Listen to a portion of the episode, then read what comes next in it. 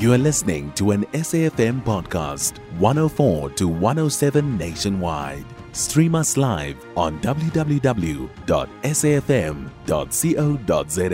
or via the SABC Plus app. SABC News, independent and impartial. A witness in the Kampempe and the Khampepe uh, Commission of Inquiry into the Marshalltown fire that killed 77 people has admitted to setting the building ablaze.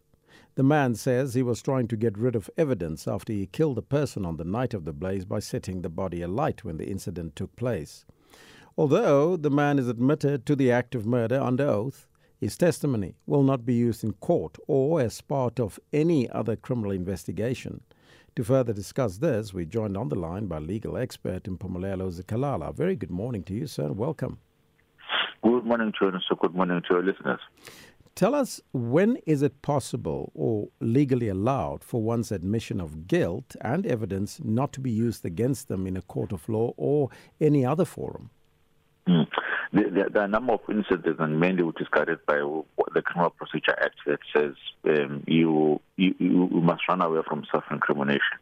And I think it was also a, motivation from a, maybe a policy point of view to say how are we going to make the individual come and tell us the truth, the one that we are looking for, maybe for the greater good, while giving them the protection that will not be prosecuted.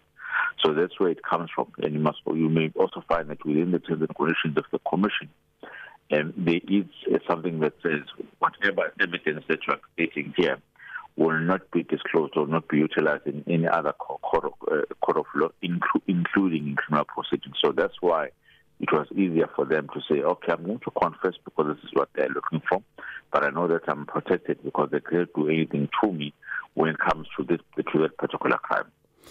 So, why would the Khampepe Commission of Inquiry grant immunity from prosecution or any court action to a person that is admitting guilt to a crime that resulted in the death of 77 people? And what legal powers is afforded now to the Commission to grant such immunity? Mm. Um, I, I, think that would, that would have been at the very initial stages because the rules are supposed to, to be granted and neutralized as they as, as they go along. So at the start of the commission, it would have been one of those tenant clauses which are going to be there that says anything that you disclose will not be utilized in a court of law. That stated earlier as a motivation to say to, to individuals, come, let's see what you have to say.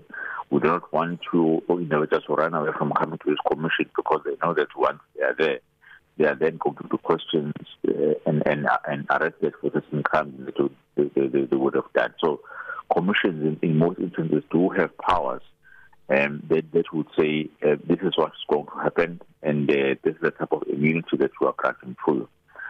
Now, it, it is not, um, I wouldn't call it a total, total immunity because it's up to the, the, the, the police to go and investigate and whatever that is happening. So they would then go back and say, let's check the nature of the evidence that was provided in this particular commission. Let's check the nature of the immunity. Is there anything that you would have done outside of the immunity? If there is, then this is what we're going to prosecute you on. So, what legal recourse do the families of the victims have in this case, where a person now has admitted to starting the fire that killed their loved ones, but yet cannot be held accountable?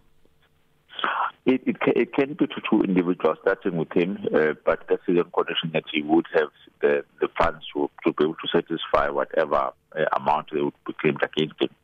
But secondly, it would be maybe to the to, the Johannesburg municipalities in order in terms of saying to them, you have a responsibility and undertaking that you have stated that you are going to take care of us and make sure that you are able to stop any fire, fires that are there if there's anything that we would have done that a reasonable fire department would, would, would, would not have done in those particular instances, either from a planning perspective, either from arriving late, either from not being, uh, having the, the proper equipment that has caused the death of other people, then we would say, but for arriving late of the Johannesburg municipality, but for the lack of training of Johannesburg municipality, but for the lack of uh, keeping the proper equipment and making sure that the place is safe these particular individuals would have survived, then that is who we are, we are, we are going to sue.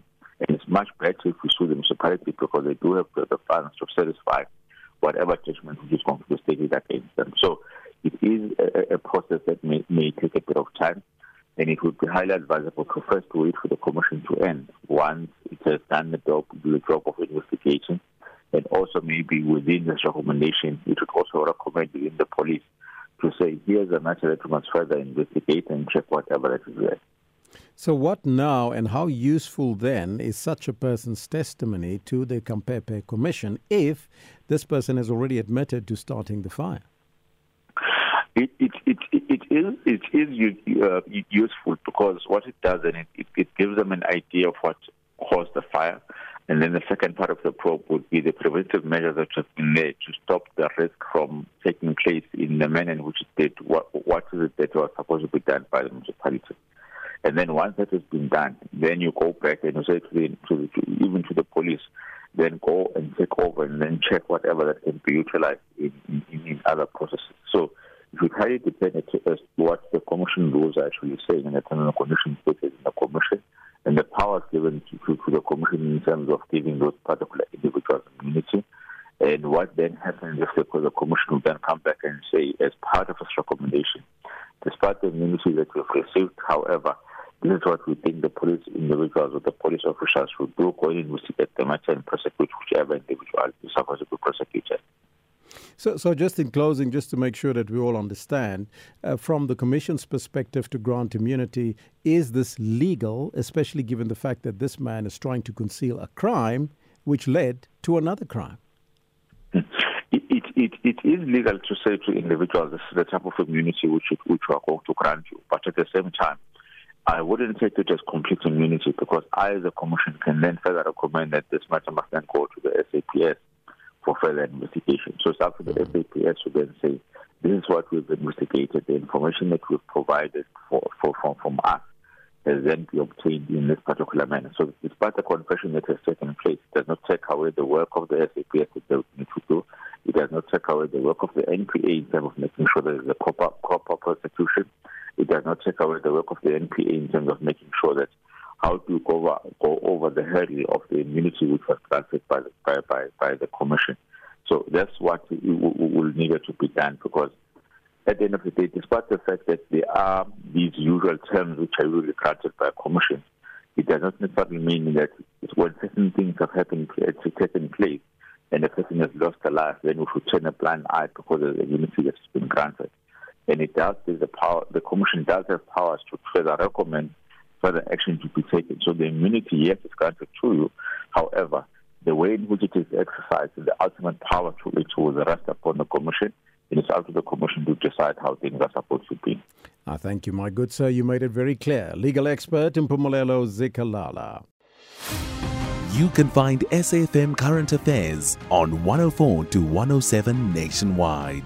Our podcasts are available for download on all our digital platforms. SAFM, leading the conversation.